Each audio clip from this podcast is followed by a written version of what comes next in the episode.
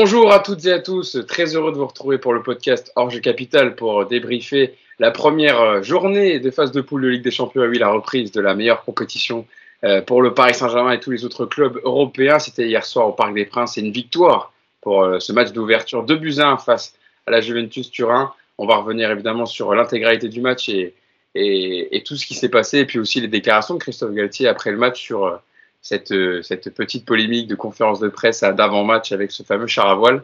Et puis aussi, on parlera aussi en fin de mercato quand même du, départ programmé de Mauro Icardi pour, pour Galatasaray. Ça serait le, départ du dernier euh, flop, membre de, du Loft.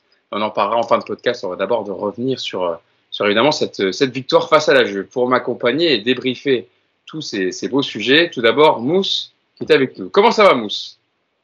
Salut Hugo, salut Yas. Bah écoute, euh, ouais, ça va bien, ça va bien. Euh, petite victoire pour commencer en, en Ligue des Champions, c'est toujours bien. Et évidemment, tu n'as pas été parfait, mais euh, je préfère voir le verre à moitié plein qu'à moitié vide. Donc ouais, j'ai une petite satisfaction quand même.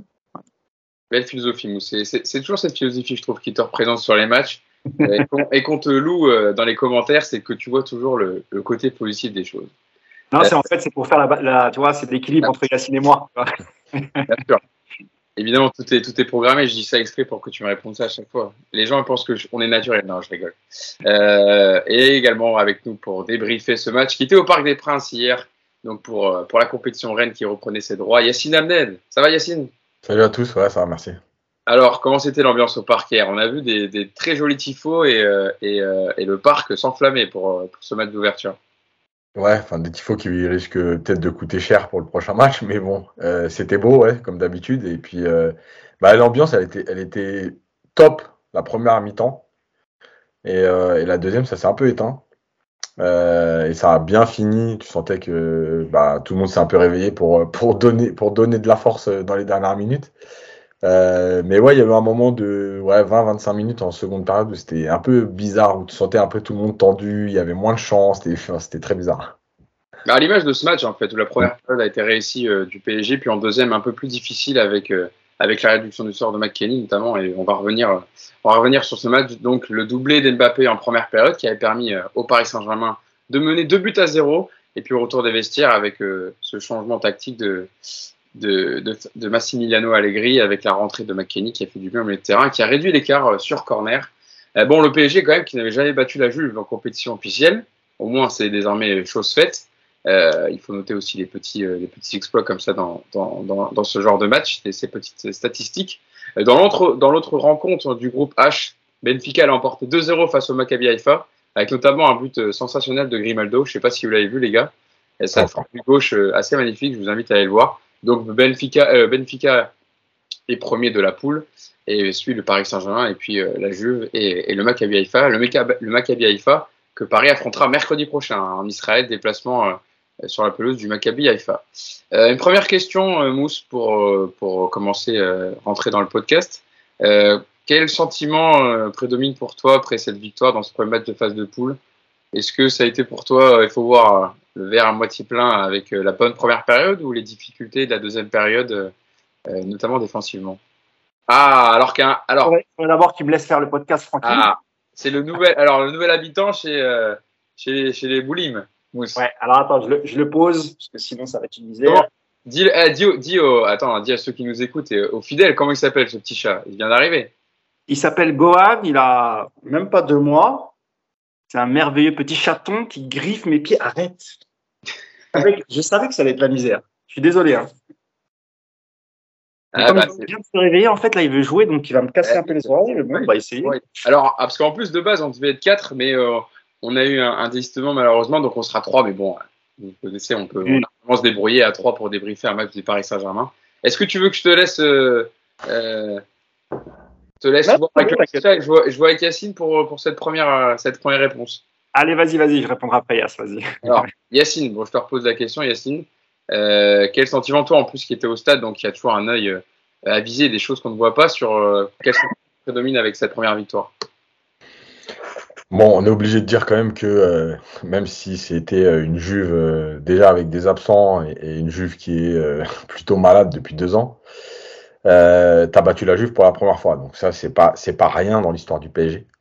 Maintenant sur le match, bah, moi, je, suis mitigé parce que, parce que oui, on peut se contenter de se dire que c'est un premier match de Ligue des Champions et que et tu as gagné et que tu as tenu.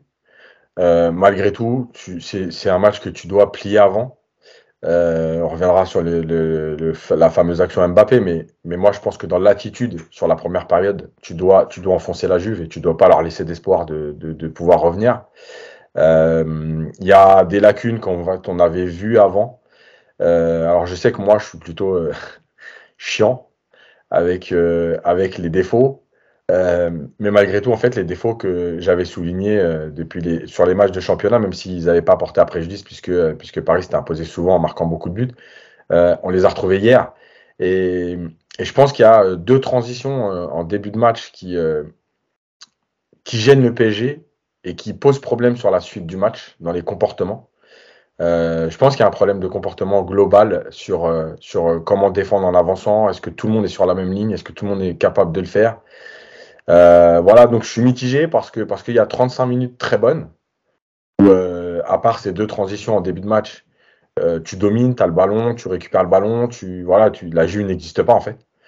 Et puis tout doucement, tu recules, et puis tout doucement, tu laisses la Juve dicter le tempo, et puis tout doucement, tu laisses la Juve revenir dans le match. Et pour moi, c'est pas normal. même si c'est la Ligue des Champions, comme l'a dit Galtier, même si c'est des matchs de haut niveau, et, parfois, ça, c'est comme ça, hein. il y a des temps forts, des temps faibles. Je trouve que le PSG joue vraiment, enfin, j'ai vraiment mal ces temps faibles euh, et, laisse l'équipe en vie. Et ça, c'est pas possible. C'est pas possible parce que heureusement que c'est qu'une Juve où il manque bah, déjà offensivement Chiesa et Di Maria qui auraient pu changer beaucoup de choses. Donc voilà, donc je suis mitigé, je suis content de la victoire, je suis content des 35 premières minutes. Voilà, je suis moins satisfait de, de ce qui s'est passé ensuite. D'ailleurs, il en a parlé, Yacine Kylian Mbappé en fin de match au micro de Canal+. Euh, de, ce qu'il fallait corriger euh, sur les prochains matchs de Ligue des Champions. Il a parlé justement de ces temps faibles qui étaient, euh, on va dire, dès qu'il y avait un temps faible pour le Paris Saint-Germain, on sentait l'équipe un peu fébrile et la pub avait appuyé largement dessus en, seconde période. Mm. donc il faut un peu la même analyse les, joueurs comme toi. Mousse, alors toi, ton premier, ton premier avis, ton premier sentiment sur l'histoire de Mousse oh, ah, Mets-le dans une autre pièce, hein, sinon. Hein. Bon, je peux pas en fait, parce qu'il est encore trop petit, donc du coup il fait trop de bêtises. Mais non, t'inquiète, il est parti jouer. Euh, ouais, non. Alors, je, je, comprends ce que veut dire Yacine, et, et, évidemment, je pense aussi un petit peu comme lui. Maintenant, là où je relativise moi, c'est que c'est le premier match, c'est un match de, de poule. Il y a quand même la victoire au bout. On connaissait aussi un peu euh, euh les, défauts de cette équipe, donc on n'est pas surpris par ce qui s'est passé. Yacine, tu parlais des temps faibles et, la gestion des temps faibles, tu as, entièrement, as entièrement raison. Euh, Maintenant, moi, je préfère, quand même retenir euh, la première mi-temps où effectivement on a vu du jeu, on a vu une Juve qui était complètement dépassée, euh, pas du tout inquiétante, le milieu qui était l'air complètement perdu, il n'y avait pas de création en face, même si jouer haut, j'ai pas l'impression qu'ils nous ont gênés euh, tellement. je, trouve, je, trouve, que Paris quand même en termes de sortie de balle, c'est très très bien débrouillé.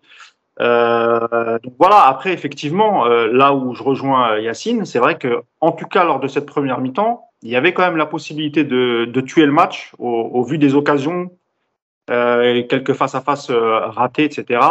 Euh, mais il faut quand même aussi retenir les, deux magnifiques buts, notamment le premier sur un, une super passe lobée de, Neymar. Euh, donc voilà, encore une fois, c'est le premier match de phase de poule. Moi, j'ai pas envie d'être trop trop dur. Comme je te disais tout à l'heure, je préfère retenir quand même le, verre plein que le, enfin le verre à moitié plein qu'à moitié vide. Mais euh, ce que dit Yacine, il a, il a raison. Je pense que cette équipe, elle a encore beaucoup d'axes de progression. Galtier l'a dit, tu l'as dit, Mbappé aussi. Euh, voilà, maintenant ils savent sur quoi travailler, ils le savent depuis un moment.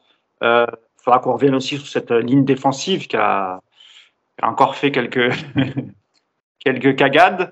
Euh, mais voilà, encore une fois, hein, le, la victoire est au bout. En effet, on aurait pu les battre sur un score faible et, et, et peut-être laver la fronde 97, Yacine, c'est vrai. on, aurait, on aurait pu leur mettre une, une valise, ah, en tout cas en première mi-temps. On aurait bien aimé, nous, en tout cas. Ceux qui l'ont vécu, on aurait bien bah, Oui, oui, je sais bien, je sais bien. Et, et, et je sais qu'un peu ta déception, elle vient aussi un peu de, un peu de là. Et, évidemment, je comprends tout à fait. Mais voilà, il y a, y, a, y a la victoire. C'est toujours bien de commencer par, par une victoire. Même si c'était une petite juve, ça reste quand même la, la, la juve. Et effectivement, l'entrée de McKinsey en, en, deuxième mi-temps, elle a, elle, a, elle a changé un peu. McKinney, McKinsey. McKinney, bah oui, parce que là, j'étais dans l'affaire Mac. Euh, ouais. Là, t'es, dans. avec Macron. McKinney, pardon. Euh, donc voilà, mais euh, voilà, je suis quand même, je suis, je suis quand même, je suis quand même plus content que, que déçu.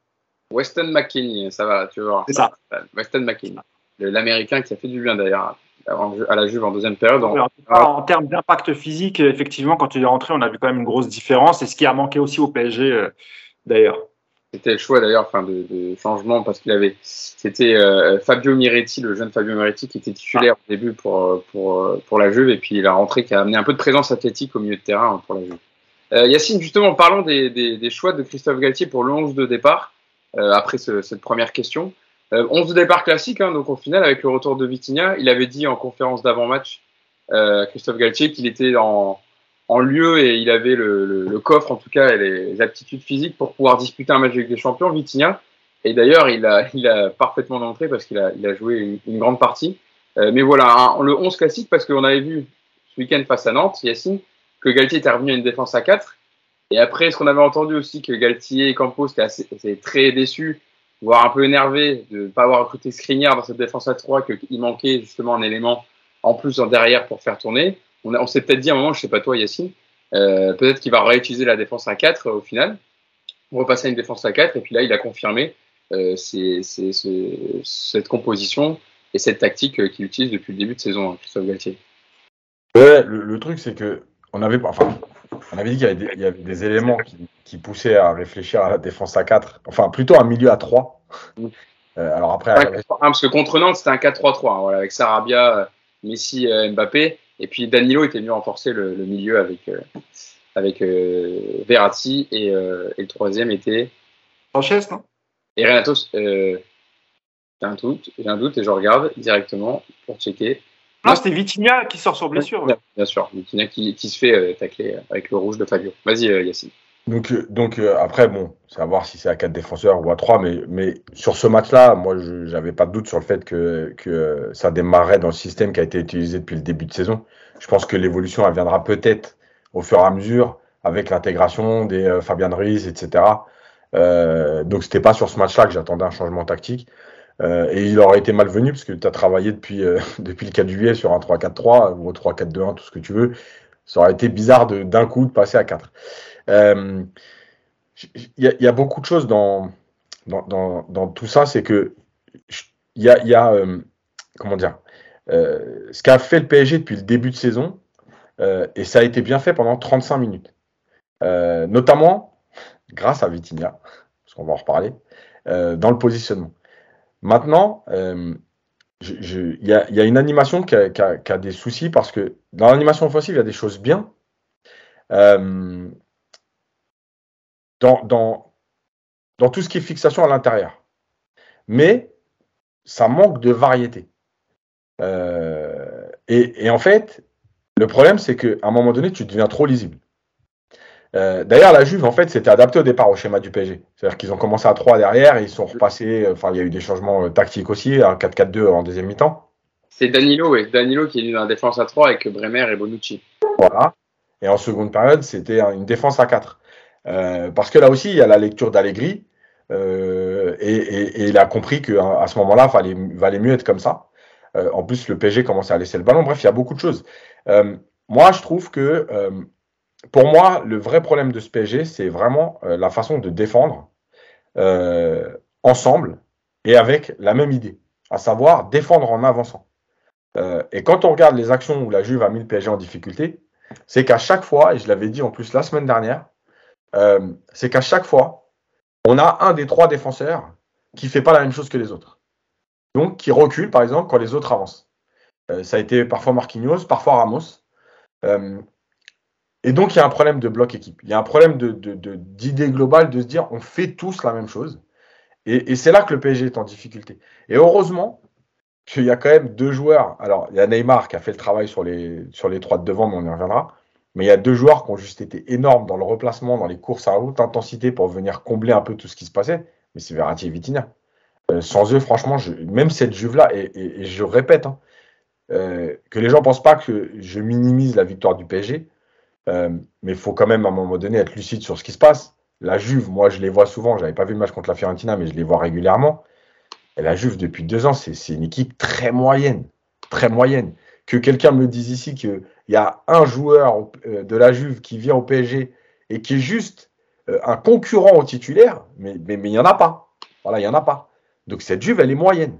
Euh, allez, peut-être Vlaovic, parce qu'en plus, il a un rôle que personne n'a au PSG, même s'il ferait mieux d'arrêter de, se prendre pour Zlatan. Mais. oh, ça, c'est gratuit, ça. Ouais, c'est gratuit, mais, mais c'est vrai, parce que je vous, enfin, du haut parc, moi, je l'ai vu plein de fois dans l'attitude en dehors des actions. Il y a une il y, a, une similitude dans la façon de marcher, dans la. Enfin, bah, bref. moi, j'aime beaucoup, beaucoup, le joueur, en tout cas. Moi, je avec, avec Haaland et, Mbappé, c'est sûrement les trois. Euh, moi, je l'aimais beaucoup. c'est pas des futurs, parce qu'ils sont déjà, sont déjà au top, mais euh, qui, domineront le, le, on va dire le, marché des attaquants. Euh. Ouais, je le trouvais, je le trouvais très fort à la Fiorentina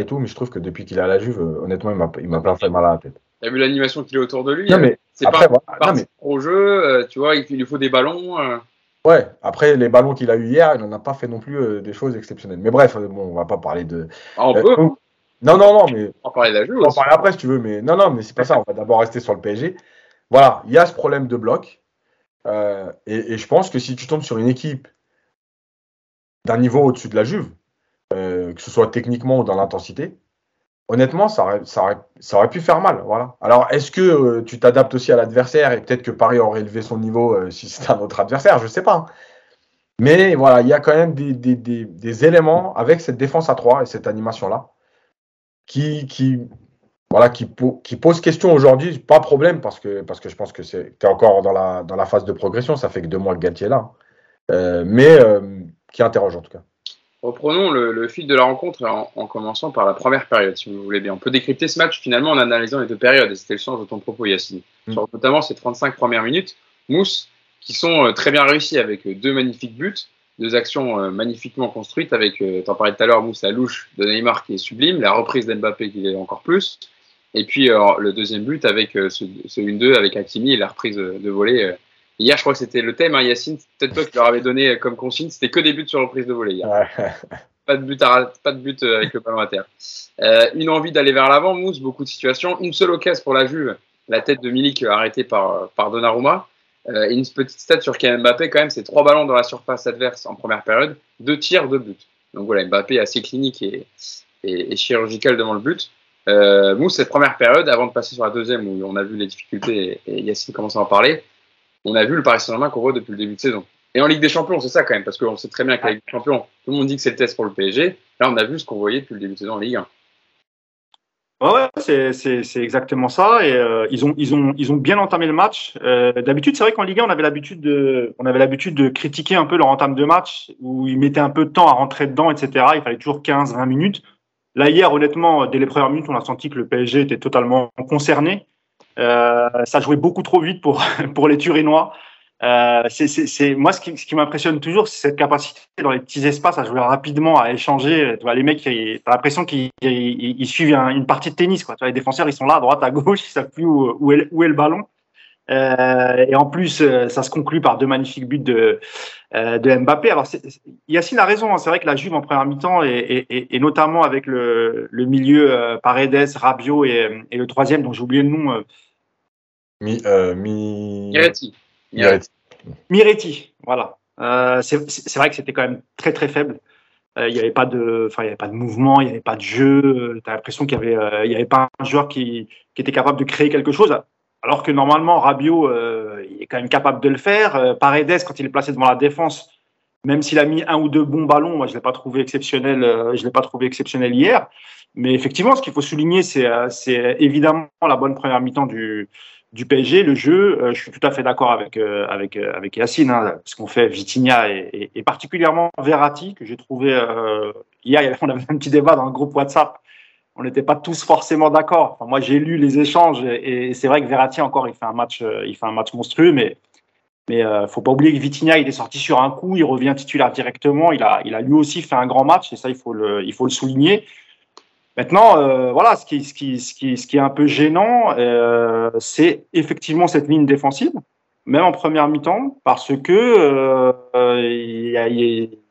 c'est comme le disait Yacine, tu as l'impression que parfois ils sont à contre-temps, et, notamment lorsqu'il y a des centres ou des ballons aériens, tu as l'impression que Paris ne sait pas gérer ça. Et, on le voit d'ailleurs sur le but, même si c'est en deuxième mi-temps, mais il n'y a qu'à voir la, la, tête de, de Milik, hein, l'ancien Marseillais. Alors, on a la chance, c'est vrai qu'il fait une belle parade, puisque c'est à bout portant, mais on a aussi la chance que Milik met sa tête quasiment sur, sur Donnarumma. Il faut quand même l'arrêter, effectivement, mais on a de la chance. Donc voilà, ce qui, ce qui est gênant dans cette équipe, on le sait, on a identifié, c'est cette ligne défensive. Euh, évidemment qu'un schéma à 3, euh, une défense à 3, ça se travaille. Euh, ils n'ont pas eu beaucoup l'occasion de l'exploiter la, la, saison dernière parce que de toute façon, Ramos n'était pas très en forme. Euh, mais c'est vrai que cette année, c'est, c'est, ça commence à être compliqué ce début de saison. Alors effectivement, soit tu repasses à une défense à 4 et tu sécurises un peu ton, ton milieu. On reviendra sur Messi, mais moi je trouve que par exemple Messi en deuxième mi-temps, c'est vrai que c'est difficile de le, le, sortir euh, une mi-temps entière, hein, mais euh, là, tu as attendu la 80e, 83e pour, le sortir. Je pense qu'il aurait peut-être fallu sortir bien avant et peut-être euh, densifier un peu le, le, le, milieu de terrain. Voilà. Mais c'est vrai que la première mi-temps, pour moi, elle est totalement réussie. Il n'y a pas grand-chose à dire, à part peut-être effectivement cette, ligne défensive. Yacine, quand même, un homme sur cette première période. Alors, on aura tout à l'heure vos, vos top et flop, hein, mais comme je sais que c'est pas ton top, Yacine, je peux t'interroger dessus. Sur Neymar, quand même, qui pour parler de son match, même de sa saison générale, il est déjà à 9 buts et 7 passes décisives euh, depuis le début de saison, donc toute compétition confondue. Il est encore à, l'origine du premier but avec cette louche euh, magnifique. Je pense que Yacine, tu as dû te lever du siège hier sur, sur cette passe incroyable, avec la finition d'Mbappé qui est tout autant. Mais quelle influence sur le jeu et surtout, on retrouve, je pense, Yacine, tu es d'accord avec moi, cette vélocité sur les premiers appuis et sur aussi ces dribbles qui ne sont pas humiliants mais qui servent au jeu. Ouais, d'ailleurs, c'est, c'est, euh, c'est frustrant d'être dans la tribune journaliste des fois parce que. T'as envie de. Franchement, j'aurais tout lâché. Euh, je suis obligé de me retenir, mais, mais c'est dur. T'avais, t'avais envie d'aller avec Auteuil, c'est ça? Ah ouais, franchement, ouais. ouais, ouais. Euh, non, mais évidemment que, que Neymar, il est, il est. Alors, je vais être positif, mais je suis obligé d'être un peu négatif parce que sinon, c'est pas moi. Ah, commence par le positif quand même. Non, non, non, non, je commence par le négatif justement exprès pour bien finir. mais qu'est-ce que je lui en veux en fait? Mais je lui en veux tellement parce que parce qu'en fait c'est ce Neymar là qu'on aime, c'est ce Neymar là qu'on a envie de voir depuis cinq ans, c'est ce Neymar là qui, qui qui respecte le foot, euh, mais qui respecte le foot en, en plus dans dans tout, c'est-à-dire techniquement, dans l'attitude, euh, dans le volume de jeu. Alors il a toujours eu le volume de jeu, mais mais je trouve qu'il a quand même repris en en vélocité, en rapidité. Alors évidemment, c'est pas les courses de Neymar d'il y a il y a six ans ou sept ans, mais on sent quand même qu'il y a une énorme différence euh, dans ses prises de balles. Euh, avec ce qu'il faisait euh, rien que l'année dernière. Euh, il est, il est, enfin, ce joueur, franchement, s'il avait cet état d'esprit depuis, enfin toujours en fait, mais, mais c'est juste pas normal qu'il ait pas eu de ballon d'or parce qu'en en fait, il sait tout faire. Il s'est marqué, il s'est passé, il s'est joué juste, il s'est décalé, il s'est trouvé des passes que, que, que, personne ne, n'imagine. Euh, et en plus, et en plus, il sait défendre parce que parce que je redis ce que j'ai dit l'année dernière avec le fameux débat avec Nico. Est-ce que on va se contenter d'un Neymar contre City euh, qui va juste défendre. Mais en fait, donc il sait défendre aussi, il sait aller euh, se placer pour récupérer des ballons, il sait se mettre. Voilà, il a du volume de jeu. Il est... Franchement, c'est frustrant, mais ça, c'est pour le négatif. Mais on va arrêter d'être frustré, on va se dire qu'on va profiter de, de, de ça parce que, parce que quand il est comme ça, c'est juste exceptionnel. Et, et le problème de, de, de ce foot d'aujourd'hui, c'est que, alors là, il a des stats. Donc, euh, en fait, tout le monde le valorise parce qu'aujourd'hui, il a des stats. Et tu les as rappelés, je crois, 9 buts, 7 euh, passes décisives. En 7 matchs. Hein. Voilà. Mais en fait, il n'aurait pas ces stats, je penserais la même chose de lui. Euh... mais quand, quand, en plus d'être influent dans le jeu, tu l'es sur les stats et sur le, les buts et les passes décisives de la rencontre, c'est un plus quand même. Non, mais c'est pour ça que je dis ça. C'est-à-dire, nous, enfin, moi, quand je l'analyse, c'est le plus, comme tu dis. Mais il n'aurait pas ces stats-là, j'aurais on va dire, le petit bémol en disant, ouais, il pourrait être plus efficace, mais je ferai le même constat dans son contenu. Voilà. Euh, et tu vois, hier, j'avais une discussion avec certaines personnes sur Twitter sur, entre Mbappé et Neymar sur la première période. Et ce que je disais, c'est que Mbappé sur la première période, c'est pas le meilleur joueur. C'est le plus efficace, c'est celui qui termine les actions, c'est celui qui fait la différence. Mais dans le contenu, Neymar est au-dessus. Euh, il propose dix fois plus, il fait beaucoup plus. Il... Voilà. Donc, euh, c'est moi, c'est ça que j'attends. Yacine Mbappé, il participe quand même aussi au jeu en première mi-temps. Il ne faut pas non plus le, le résumer uniquement au finisseur qu'il a été en première mi-temps. Il a, il a quand même participé au jeu, Mbappé. Il faut être honnête. J'ai pas, pas dit ça. Ce que je dis, c'est que globalement, Neymar fait beaucoup plus sur la première période. Ah, il est au-dessus, il est au-dessus, voilà. oui, oui, tout à fait. Voilà. Euh, ça, je suis d'accord avec toi. Voilà. Et quand tu dis meilleur joueur, tu vois, les gens s'arrêtent. Bah, il a mis deux buts, c'est le meilleur joueur. Mais ouais, si tu veux, dans, dans, le football actuel. Mais non, en fait, c'est pas ça le meilleur joueur. Le meilleur joueur, c'est celui qui t'apporte le plus, qui te permet de faire le plus de choses. Euh, et donc, dans cette première période qui est bonne du PSG, dans ces 35 premières minutes, euh, Neymar, il est, primordial. Euh, et, je trouve qu'en plus, il s'est parfaitement adapté à ce nouveau rôle. C'est-à-dire que des fois, il est très haut. Parfois, il vient presque à hauteur de Verratti parce que Là aussi, il a Vitinha qui est capable de compenser ses déplacements. Donc, on perd pas en fait. Avant, quand Neymar décrochait pour aller aider Verratti, on perdait un joueur là-haut parce que ça faisait un joueur qui venait plus près, plus bas, etc. Là, tu le perds plus parce que Vitinha euh, monte là-haut et compense le déplacement. Donc, tu as toujours des joueurs là-haut. Euh, et je trouve qu'il est, euh, voilà, il est dans tout ce qu'il faut faire de juste. Et comme tu l'as rappelé pour terminer là-dessus, c'est que on n'a pas le Neymar qui veut dribbler pour faire d'un contre un et humilier. On a le Neymar qui veut dribbler pour créer, pour apporter. Et en plus, il fait. Hier, il a fait quelques dribbles arrêtés, mais il n'en a pas abusé. Euh, il a pris beaucoup de ballons dans, sur sa première touche de balle, en mouvement, etc. Donc voilà, c'est bah, tout ce qu'on attend en fait de lui. Pour, pour moi, en fait, c'est juste ce qu'il aurait dû faire depuis euh, ce qu'il aurait dû être, parce que ce joueur, il est, il est juste exceptionnel. Mousse, euh, on en parlait tout à l'heure de Neymar, parce que je crois savoir qu'il est dans, tes, dans, ton top sur, sur ce match.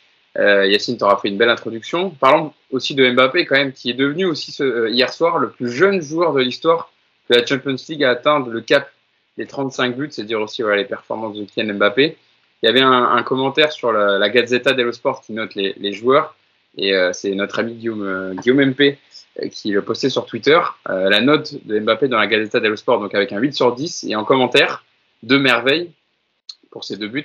C'est un magicien, c'est un joueur qui ne se fait pas distraire par les polémiques et qui trace son chemin, celui du but, celui qui veut tracer, celui qu'il veut tracer vers le sommet de l'Europe après celui du monde. Est-ce que tu es d'accord avec le commentaire de la presse italienne, Mousse Ouais, je suis d'accord. C'est ce qui caractérise à peu le, caractère et la, et la, prestation et la personnalité d'Mbappé. C'est-à-dire qu'hier, dès qu'il est rentré, il était en mode euh, Ligue des Champions. Parce qu'honnêtement, le premier but qu'il met, alors évidemment, la passe de Neymar, elle est juste fantastique. Mais regardez Mbappé, comment il suit, il lâche jamais le ballon des yeux, quoi, tu vois. C'est-à-dire que voilà, il, il, suit le ballon des yeux et c'est très dur à faire ça, de reprendre, euh, toi, une passe qui arrive dans le dos, la reprendre de voler comme ça parfaitement. C'est à quoi la mettre dans, dans, dans la tribune Voilà, bah, nous, nous, nous, on la met, on la met derrière, derrière le parc. Hein. On la met voir, tu, voir, tu touches pas le ballon. Oui. Voir sur tu le. Ouais, tu la loupes.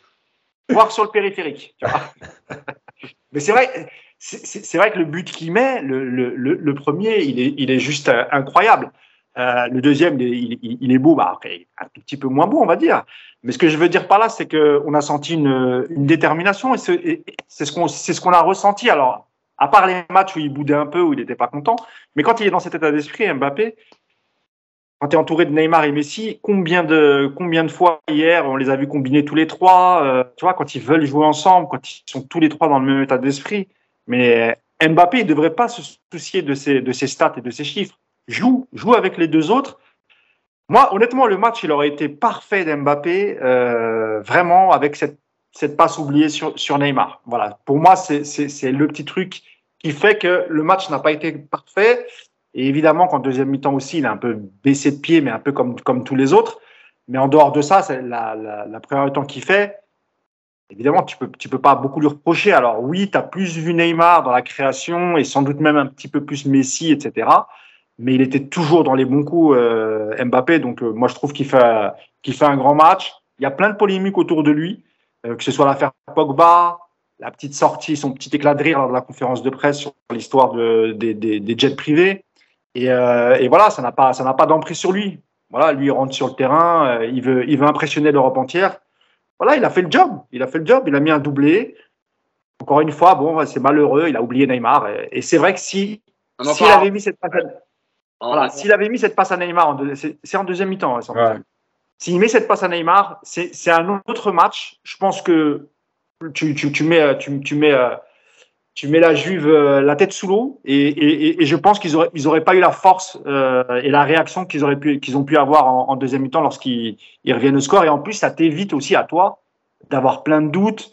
On, on, sait que Paris en Ligue des Champions une fois que une fois que l'équipe recolle un peu au score, ce qu'on appelle la gestion des, temps faibles, c'est pas les meilleurs Bon, alors hier, ça a été, ça va. Ils ont...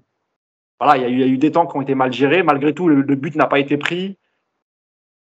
On a sauvé les meubles, on gagne 2 buts à 1, mais voilà. Chapeau Mbappé là-dessus, à part, à part encore une fois la passe oubliée sur Neymar, honnêtement, sinon tu peux pas lui, reprocher grand-chose. Un dernier mot, Yacine, sur la première période et sur Kylian Mbappé. Il le disait en, fin de match au micro de Canal+. Bon, t'as pas dû l'entendre, je sais le temps de le voir parce que c'était encore en tribune euh, dans le parc, mais il parlait de son nouveau rôle dans l'équipe. Et ce que Gatier lui demandait, c'est d'être, en plus d'être à la finition, c'est d'être aussi un relais entre Messi et Neymar et d'être voilà euh, à, de jouer vraiment à trois, de se trouver dans les petits espaces. Et on l'a vu sur certaines séquences. J'ai une action en deuxième période à un moment où tu as euh, c'est en première période? Non, c'est en non, c'est en, deuxième période, il me semble. Ouais. as Messi, Neymar et Mbappé qui jouent ensemble et ça termine sur une occasion de oui de Neymar qui de Mbappé d'ailleurs qui tape un peu son ballon hmm. et passe à côté. Mais c'est vrai que c'est un nouveau rôle aussi pour, pour lui qui on il est, enfin en tout cas ce que Galtier lui demande c'est de ne pas être qu'à la finition. Alors hier ça s'est vu avec les deux buts, mais on le voit aussi souvent euh, euh, au cœur du jeu. Et d'ailleurs, pour, euh, pour ajouter, avant que je te laisse la parole, Yacine, j'ai vu une déclaration de, de, Thierry Henry hier, qui était sur le plateau de CBS Sports, où il est consultant euh, là-bas, en plus d'Amazon en France. Et on lui parlait, parce qu'évidemment, Allende a encore marqué hier, et d'ailleurs, Allende a un nouveau record, je ne sais pas si vous avez vu, je l'ai je l'ai retweeté justement pour l'avoir sous les yeux, et je vais vous donner la stat, mais qui a été encore exceptionnel avec City, il a marqué un doublé. nombre de matchs nécessaires pour inscrire 24 buts en Ligue des Champions, bah, C'est simple. Allende est le premier avec 20 euh, matchs. Suivent Benzema avec 40 matchs. Mbappé 41 matchs. Messi 42 matchs. Lewandowski 42 matchs aussi. Neymar 43. Et Ronaldo 63 matchs pour arriver à 24 buts en Ligue des Champions. Et Allende, il les a déjà fait en, en 20 matchs. Et Thierry Henry, pourquoi je dis ça? Parce que Thierry Henry, on lui posait la question est-ce que vous êtes plus Allende euh, ou Mbappé? Et il répondait que Mbappé, lui, il peut créer et finir. Euh, ne crée pas, il finit. Mbappé, il peut jouer à droite, à gauche, il peut jouer dans l'axe. Allende ne peut jouer que dans l'axe. C'est un joueur magnifique et avec lui, ils peuvent gagner avec des champions pour l'instant. Mbappé a toujours mon vote. Je trouve ça, moi, je trouve que c'est un peu dur pour Allende. Bah, c'est, quand même, quand même vrai, Yacine. C'est. À Dortmund, on l'a déjà vu à Dortmund participer à des actions offensives. Euh, tu vois, euh, ouais, je sais pas. Ah, bien sûr, mais, mais là, dans l'entente à 3 devant, c'est, quand même primordial. Si Mbappé n'était qu'un attaquant de surface qui marquait, ça serait peut-être moins fluide entre avec euh, Messi et Neymar. ce qu'il dit sur Mbappé, il a raison hein, là-dessus, mais je, mais je trouve qu'il a résumé Land à juste un finisseur. C'est un très bon finisseur, hein, mais je trouve qu'il a, il a, il est aussi très technique. Enfin bref, ça c'est mon avis. Hein, je, mm. je, te laisse, je, te laisse, parler, Yass. Yes, pas penses quoi? Ouais, il a pas tort. Après, c'est toujours euh, le problème d'être dans les médias, c'est qu'il faut être un peu dans la caricature, etc. voilà, je, trouve que c'est limiter certaines choses je, pense que le rôle d'Mbappé, en fait, là, là où moi, ce qui m'intéresse, c'est que euh, je pense que lui-même avait envie, cette idée de euh, jouer d'abord à gauche, de commencer ses actions à gauche. Moi, je pense que, en plus, quand tu as Neymar et Messi à côté de toi, je pense qu'en fait, il ne peut pas y avoir de poste fixe. Tu commences à gauche. Il faut que le jeu, ce soit le jeu qui dicte ton positionnement. Voilà, à un moment donné, c'est Neymar qui est à gauche et bah toi, tu vas un peu plus dans l'axe. Si c'est Messi qui est à ce moment-là dans l'axe, bah, tu vas peut-être un peu plus à droite. Euh, en fait, c'est cette liberté, mais cette liberté pas de, euh, d'être n'importe où. C'est cette liberté de, pouvoir être partout en t'adaptant à ce qui se passe. Euh, et je trouve que ça, ça permet aussi d'apporter une variété parce que quand tu commences à gauche, après, à un moment donné, il y a ce rapport de force avec le défenseur droit où tu vas te dire, voilà, comment prendre le dessus, comment le gêner, etc. Et c'est un rapport de force. Là, quand tu es une fois à gauche, une fois à droite, une fois dans l'axe, ben, euh, par exemple, hier, tu tombes sur, euh, sur euh, Bonucci, il faut qu'il te prenne d'une certaine façon, et puis tu t'en vas. alors tu vas sur Danilo, après tu vas sur. Tu vois Et en fait, tu, tu, mets en difficulté le défenseur parce que quand tu, quand tu défends sur Mbappé ou sur Neymar ou sur Messi, tu défends pas du tout de la même façon. Donc du coup, le défenseur, il doit tout le temps s'adapter. Et comme en plus, tu as des joueurs intelligents qui s'adaptent aussi avec toi, les Vitinha, mais Neymar et Messi, bah en fait, je trouve, moi, que cette liberté, elle est hyper importante pour lui. Parce que, comme tu l'as dit, euh, tu vois, ce qui, est, ce qui, est, intéressant hier sur cette liberté, c'est qu'en plus, ces deux buts le résument bien, c'est qu'il finit un but à gauche et un but à droite. Voilà. Et dans le, dans le positionnement d'avant, euh, il finissait 90% de ses buts à gauche ou dans l'axe, mais en fait de rentre, en rentrant de la gauche vers l'axe, euh, parce qu'il avait décidé que c'était le rôle qui lui allait le mieux.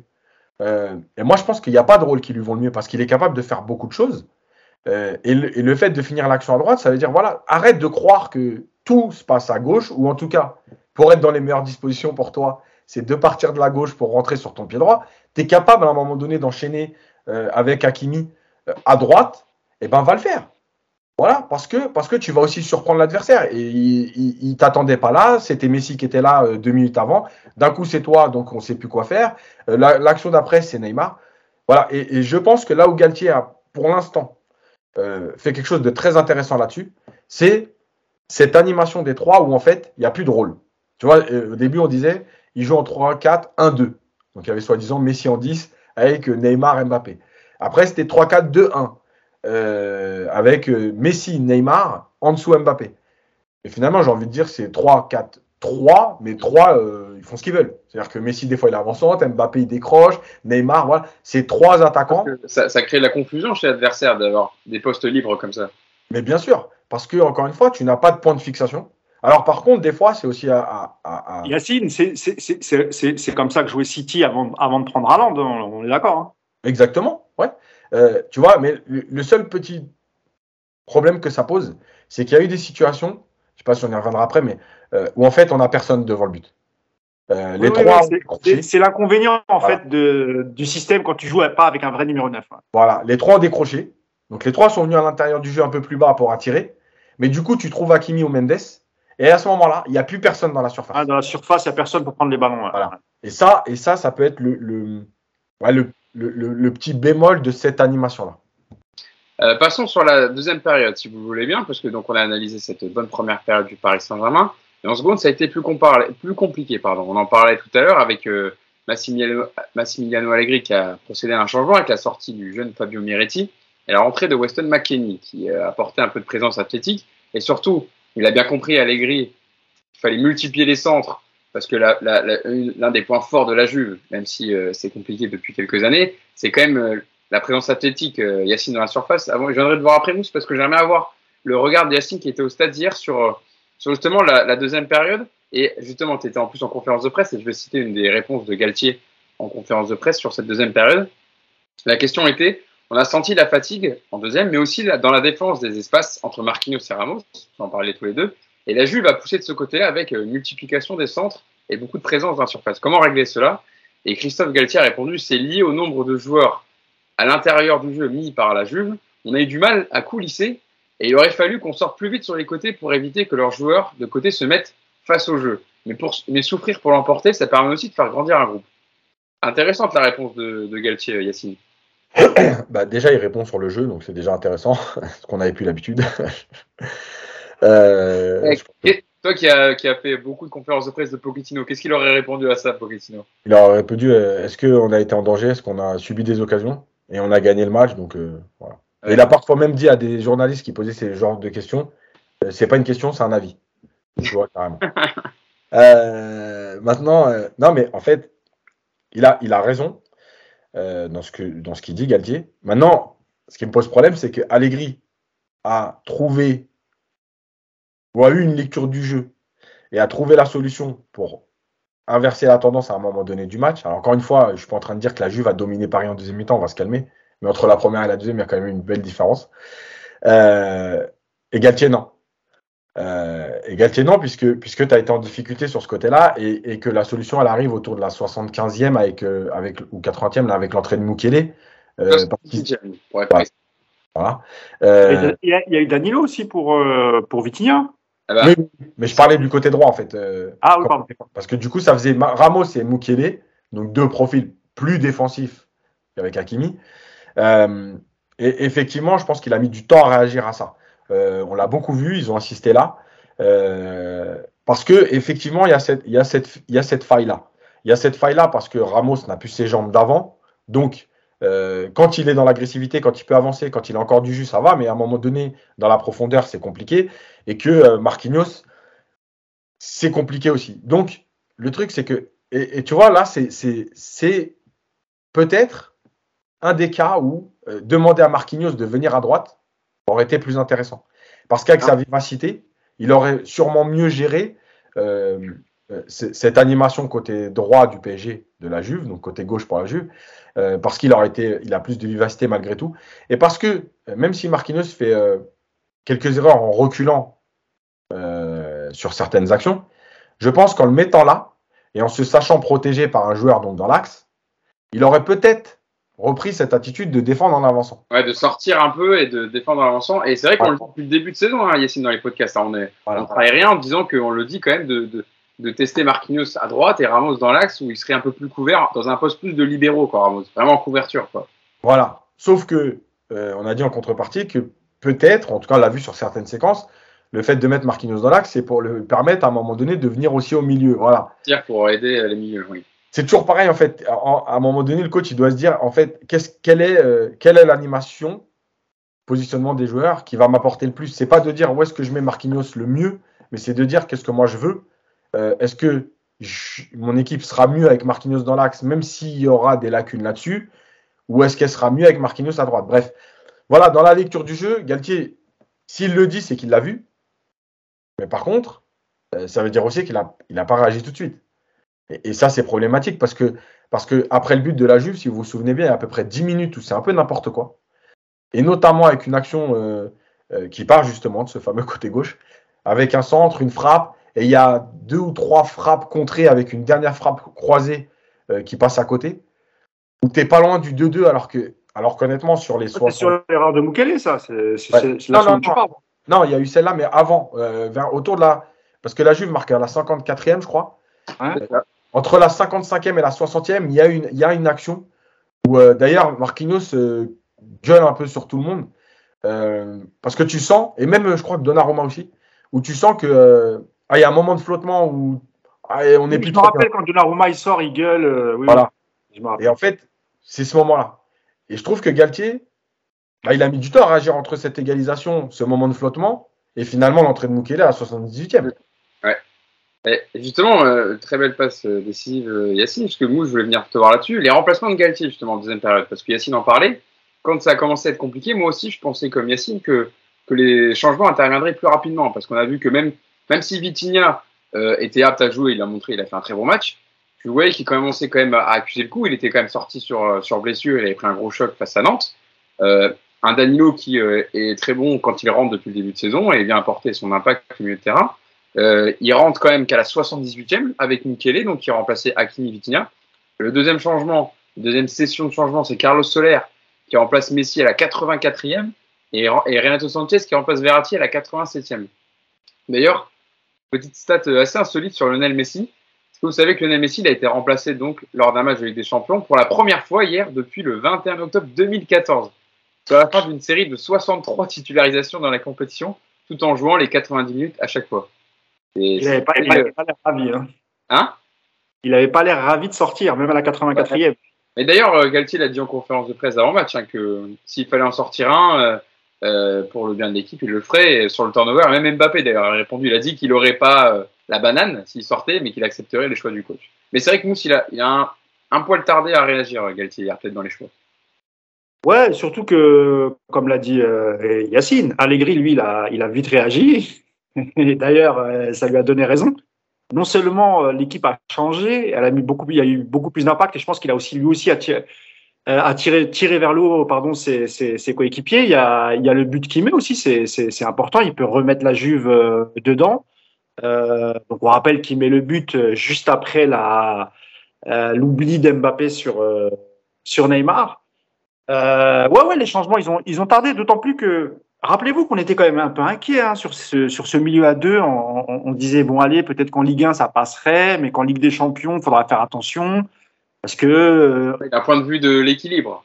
Voilà, et surtout en fonction des trois de devant, comment ils allaient défendre, est-ce qu'ils allaient euh, aider les milieux, etc. Et hier, euh, en deuxième mi-temps, une fois que la Juve remet un petit peu le pied sur le ballon et qui met un peu cet impact physique, dans le même temps, on se rend compte que Messi est vraiment en train de diminuer tu as raison de dire aussi que Vitinha, et c'est normal, il commence un peu à, un peu à souffrir parce qu'il fait une grosse première mi-temps à la récupération, il est partout avec Verratti.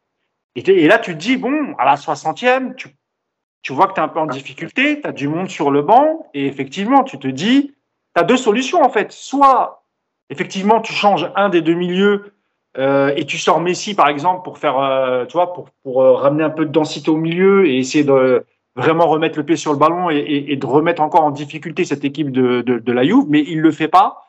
Il le fait pas parce que c'est compliqué, comme tu viens de le dire, de sortir un des trois. Neymar étant énorme, tu peux, tu peux pas le toucher. Mbappé, il met un doublé, tu peux pas le toucher. Mais tout ça, c'est normal. Hein, c'est même pas une critique. Par contre, des trois de devant, c'est Messi qui en fait le moins. Donc, du coup, tu soulages un peu moins ton milieu de terrain. Et effectivement, ça a donné ce que ça a donné hier. Et ça, c'est une réflexion que doit, avoir, euh, que doit avoir Galtier dans les prochains matchs.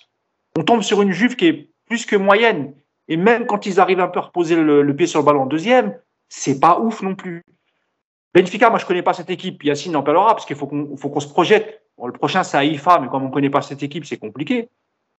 Euh, avec l'autre équipe, est-ce que ça aurait été, est-ce que ça aurait été jouable avec tous les efforts qu'ont fait euh, Verratti et Vitinha à partir de la 60e, de la 60e, encore une fois, c'est normal qu'ils baissent un peu de pied. Et c'est là que moi, j'aurais voulu voir euh, soit un changement tactique ou soit vraiment un coaching où, où qui intervient beaucoup plus tôt.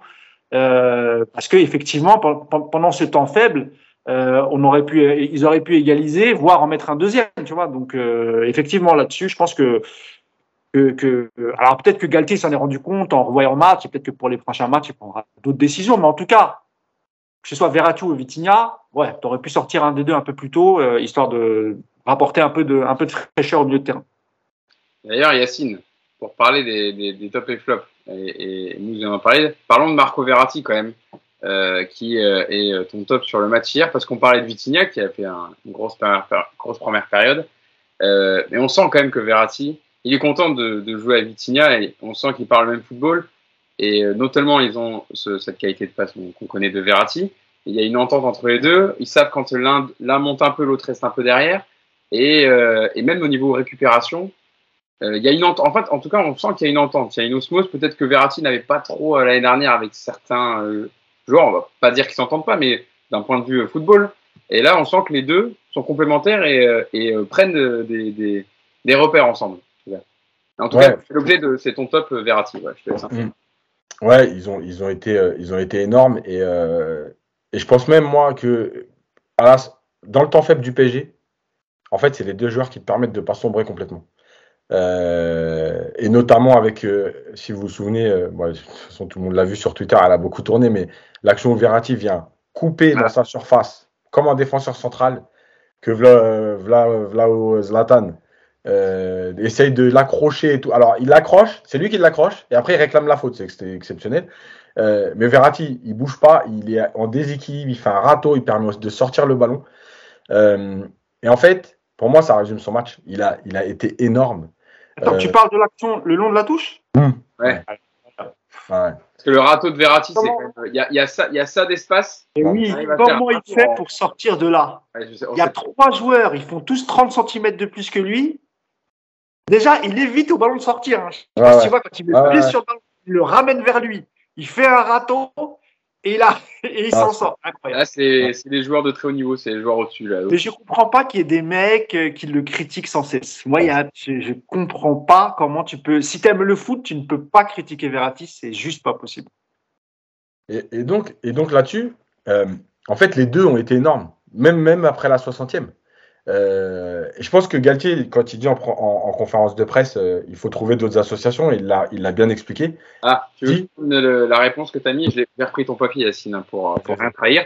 Vera, la question était Verratti et Vitinha vous apportent-elles des garanties pour votre haut niveau? Et Christophe Galtier répond oui, ils sont connectés entre eux, mais aussi avec leurs coéquipiers, ils ont été très bons. Mais il va falloir, et tu viens d'en parler, Yacine, trouver aussi d'autres associations pour la durée de la saison, parce que physiquement, ça dépend beaucoup, ça demande beaucoup d'efforts. Et voilà, en fait, c'est ce qu'on a vu, c'est-à-dire que c'est les deux à ce moment-là qui ont permis à l'équipe de ne pas sombrer dans leur activité. On a vu des replis de Vitinha euh, après la 60e énorme où ils faisaient des courses de 20 mètres à fond pour ralentir les actions de la Juve. Franchement, ils ont été énormes avec le ballon, sans le ballon. Comme tu l'as dit, ils parlent le même football, c'est-à-dire que quand ils échangent de temps en temps, voilà. Alors, juste un petit truc sur Vitinha, c'est que il y a deux trois, deux, trois actions, notamment en première période, où je pense qu'il peut se retourner, jouer vers l'avant. On sent que voilà, c'est le premier match de Ligue des Champions. Je pense qu'il ne voulait pas non plus abuser dans la prise de risque. Mais quand il va le faire, parce qu'il a la qualité technique, euh, ça va être une autre arme. Parce que, parce que lui, Verratti, le fait tout le temps. Euh, mais, euh, quand Vitinha, c'est deux, trois ballons où il est trouvé et où il n'ose pas vraiment y aller, quand il va prendre confiance encore plus et enchaîner les matchs de Ligue des Champions, ça peut être encore pire parce que ça veut dire que tu auras deux joueurs capables de le faire. pour Verratti, parce que c'est mon, mon top, mais en fait, il y a le match de Verratti global, ce qui permet de faire le nombre de ballons qu'il récupère dans les tacs, dans la lecture du jeu. mais l'action du deuxième but, tu vois, et encore une fois, pourquoi moi je me bats contre les stats, c'est pas juste pour dire ouais, les stats, machin. C'est que l'action du deuxième but, ça, on le verra jamais dans les stats. Mais le départ de l'action, c'est Verratti. Il vient chercher Hakimi, il reçoit le ballon. Hakimi fait un appel. Euh, évidemment que l'appel est important parce qu'il permet déjà d'attirer un premier joueur de la Juve. Mais là, Verratti, parce qu'il y a deux joueurs de la Juve autour d'Hakimi, enfin pas loin, là, Verratti, il fait semblant de vouloir jouer avec Hakimi, donc le deuxième joueur de la Juve, et c'est pour ça que j'ai discuté avec quelqu'un sur Twitter qui me dit c'est l'appel d'Akimi qui est le plus important. Non, l'appel d'Akimi est important pour commencer à tirer, mais en fait c'est ce que fait Verratti qui est important. Et Verratti fait semblant de vouloir rechercher Akimi dans un 1-2. Du coup, le deuxième joueur de la Juve vient fermer l'intervalle pour pas que Hakimi soit trouvé, et il libère complètement l'intérieur du jeu. Résultat, sur sa fin de passe, il rentre à l'intérieur, il va trouver Mbappé, et Hakimi arrive lancé dans le dos, et là, Mbappé, il trouve Hakimi, Hakimi lui remet, Mbappé frappe de volée. Mais en fait, c'est le travail de Verratti. C'est-à-dire que c'est ni une passe décisive, euh, c'est pas euh, euh, un but, c'est pas un truc qui va être quantifiable dans les stats, c'est-à-dire que ça n'existe pas dans les stats. C'est ce que je te disais, Yacine, il est souvent à l'avant-dernière passe. Euh, même Vitinha, ça lui arrive aussi. C'est vrai que Verratti, il est souvent à l'avant-dernière passe et c'est lui qui fait la passe juste au dernier passeur. Voilà. Franchement, il, est, incroyable là-dessus, c'est vrai. Et donc, les mecs, ils vont te dire, tu vois, il y a une stat aussi qui existe, c'est euh, dernière passe avant un tir. Donc il n'est même pas là-dedans. Mais en vérité, le, vrai, le, vrai, le vrai déclic de l'action, c'est ça. C'est cette fin de passe qui ouvre l'axe et qui permet à tout le monde après d'avoir de la liberté. Euh, mais en fait, c'est ça, Verratti. C'est à chaque fois, c'est euh, attirer un joueur, enfin, pas à chaque fois, parce qu'il ne peut pas le faire à chaque fois, mais très souvent, d'attirer un joueur, de fixer, de libérer des espaces pour les autres, de jouer dans le bon tempo. Voilà, hier, il a fait un match de très haut niveau. Euh, euh, et, tout ça euh, dans, dans, dans, un contexte où ils sont que deux au milieu, aidés par Neymar malgré tout, parce qu'il il les a souvent aidés, mais à la base deux au milieu, à faire des efforts qui sont, qui sont, qui sont monstrueux. Et justement, ça va être intéressant aussi de voir comment on va être incorporé Fabien Ruiz, parce que justement, il y a, Christophe Galtier parlait de, de, cette animation qui demande beaucoup d'efforts pour les deux du milieu de terrain, et on l'a vu encore hier.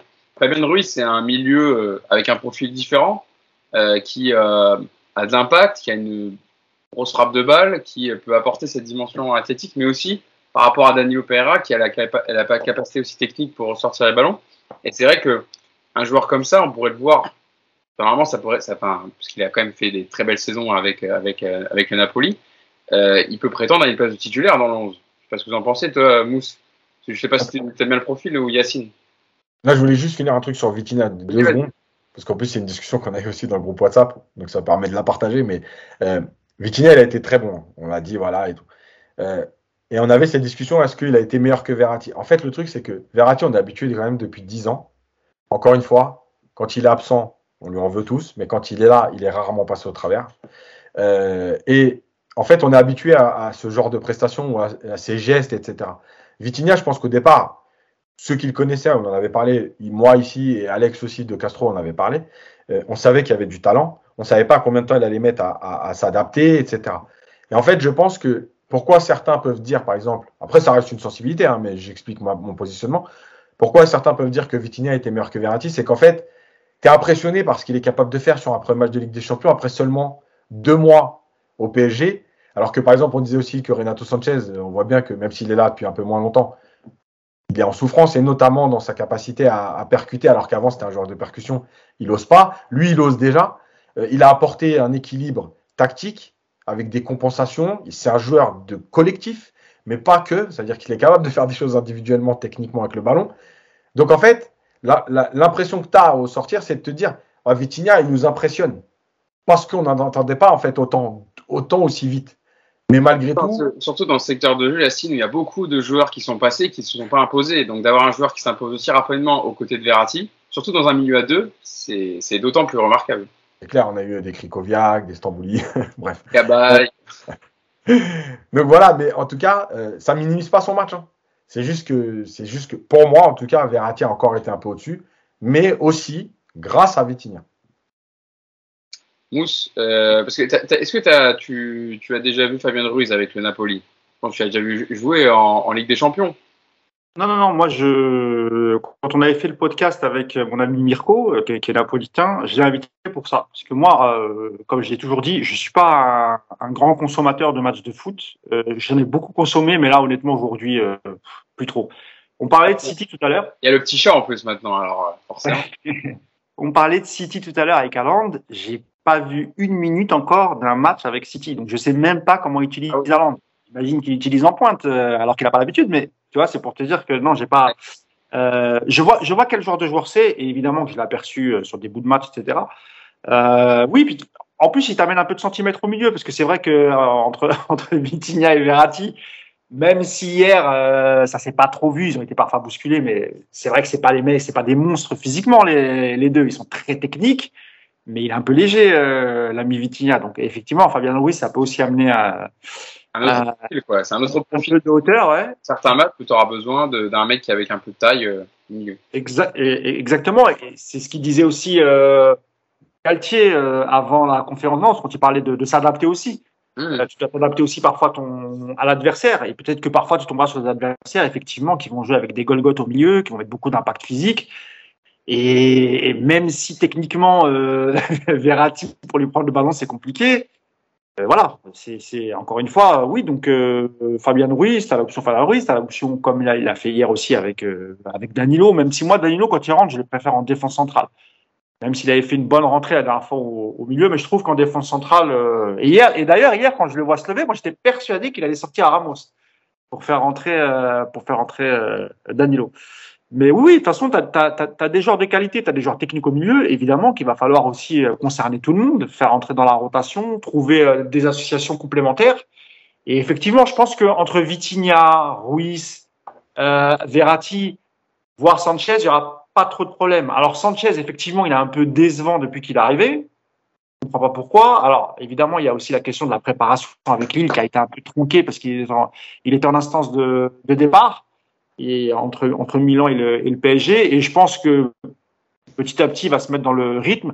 Euh, Yacine euh, évoquait ses difficultés là où c'était une force pour lui la saison dernière de- d'essayer de transpercer, de, porter le ballon et d'apporter un peu le surnombre euh, en, attaque. Il y arrive moins, même si hier en fin de, deuxième mi-temps, j'ai trouvé que voilà, il était peut-être, il osait peut-être un peu plus, il portait un peu plus le ballon. Écoute, on a un milieu qui est armé, hein, euh, il n'y a pas de raison. Maintenant, il faut donner du temps de jeu, il faut travailler, ce qui va pas être évident, parce que quand tu joues tous les trois jours, euh, tu as trois jours, tu as la récupération, donc tu n'as pas forcément beaucoup de temps pour, euh, pour préparer. Là, il y a un match euh, samedi à 17h face à Brest. Je trouve aussi que c'est l'occasion de lancer, euh, par exemple, Fabien Ruiz, Carlos Soler, qu'on a vu 10 minutes, qui est très difficile à, juger. Donc, il, il a quand même l'opportunité, Galtier, de donner du temps de jeu et de faire reposer euh, certains joueurs. Je pense que Verratti et Vitinha, pas sûr qu'on les voit euh, samedi face à Brest. Yacine, d'ailleurs, bah, alors c'est même pas 10 minutes, nous, pour euh, Carlos Soler, c'est après à la 84e. Mm. Euh, bon, c'est compliqué de juger euh, Carlos Soler et Yacine sur, sur cette première minute. On l'a juste vu faire un, un très bon appel à un moment sur, euh, sur Neymar qui a le ballon et au final il choisit Mbappé. Alors peut-être qu'il peut lui lâcher avant parce qu'il fait la bonne course, Carlos Soler. Mais euh, ça aurait pu être une- sa première occasion avec le PSG. Ouais, après, je pense, qu'il- je pense que c'est là aussi que tu vois la, limite, euh, en fait, des, enfin, la limite des non-automatismes, puisque tu n'as pas joué avec le joueur. C'est que peut-être dans trois matchs, il lui lâche.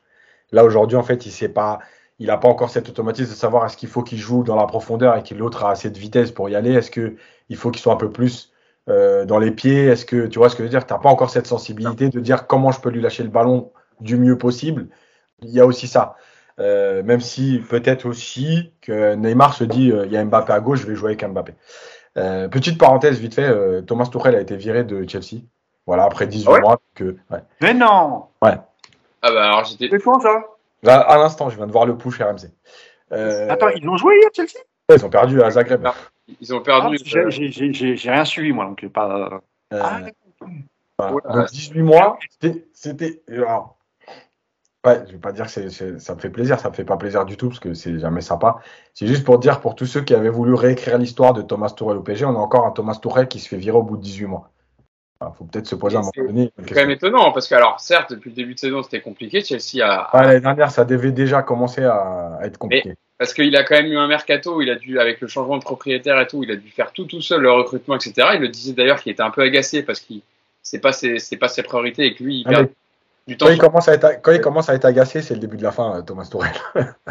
Et en fait, il dit ça, Hugo, mais euh, il a quand même voulu se mêler du mercato quand il était à Paris. Donc, il est marrant, Tourelle, mais parfois un peu contradictoire là, il faisait quand même, il faisait quand même tout tout seul euh, parce qu'il n'y avait plus euh, Petro Cech euh, et pour euh, pour l'aider un peu sur le recrutement.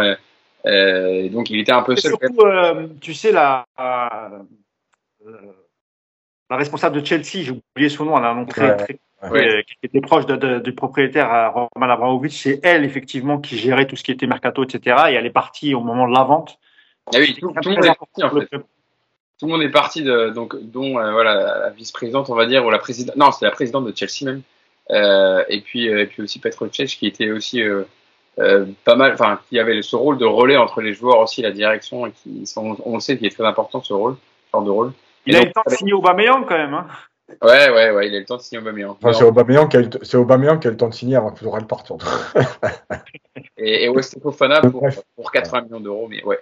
Euh, ok, bah, belle info Yacine, j'étais en train, je viens de voir là du coup, effectivement.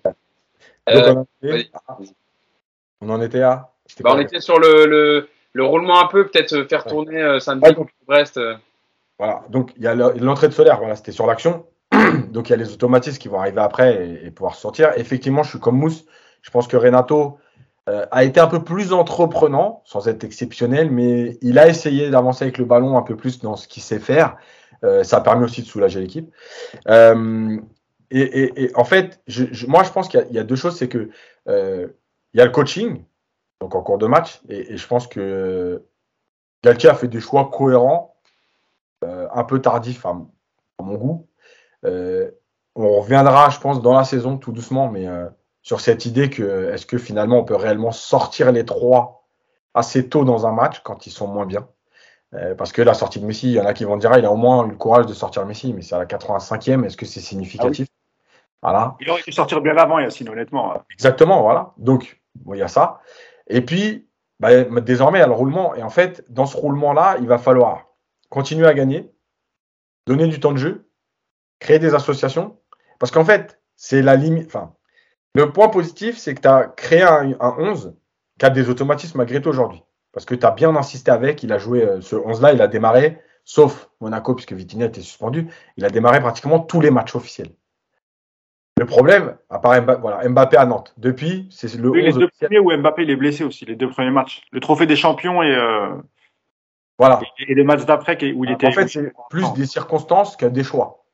Euh, et donc là, bah, tu te retrouves dans la situation où il va falloir donner du temps de jeu à certains, tout en continuant à garder euh, l'osmose et la continuité.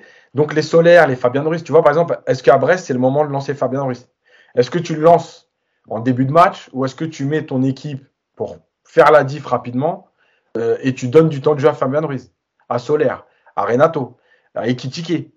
Euh, Est-ce que c'est le moment T'as mis Neymar sur le banc le dernier match à Nantes? Est-ce que est-ce que samedi à Brest, enfin face à Brest plutôt parce que c'est au parc à 17h, euh, est-ce que samedi, euh, tu es capable de mettre Solaire et de ne pas mettre Messi?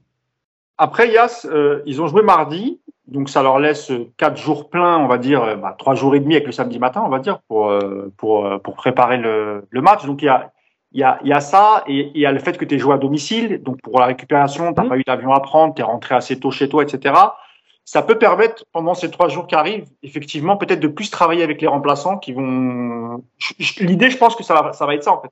Si, en fait, si Galtier, effectivement, de mettre contre, contre Brest, changer, aller les trois quarts de l'équipe et faire rentrer les nouveaux, je pense qu'il a, il a le temps de le travailler normalement parce qu'il a joué mardi et que tu as joué à domicile. Donc c'est, moi, je trouve que c'est peut-être le bon jour. Je comprends sur euh, la question de un mec qui arrive comme Fabien Ruiz qui a pas joué une minute. Est-ce que tu le fais rentrer titulaire? Là, je suis d'accord. On peut se poser la question, mais je pense qu'il a les moyens de faire une équipe B, par exemple. Quand je dis équipe B, c'est pas en termes de de qualité des joueurs. Hein, mais voilà, c'est les, les, les, les, habituels remplaçants, on va dire. Tu vois, les mecs comme euh, mais, mais je pense que... comme Mukele, même s'il faudrait qu'on parle de Mukele. J'ai pas beaucoup de temps, mais il faudrait qu'on parle. Euh, pas très rassurant le, le, copain, mais bon, pareil. Hein, il faut qu'il s'adapte. Il a pas eu beaucoup de temps de jeu, etc. Mais je pense, moi, je pense qu'il changera pas la moitié de l'équipe. Hein. Il va euh, changer euh, peut-être deux joueurs au départ, peut-être pas les trois maximum mais il ne changera pas la moitié de l'équipe parce que parce qu'il y a une dynamique à garder aussi.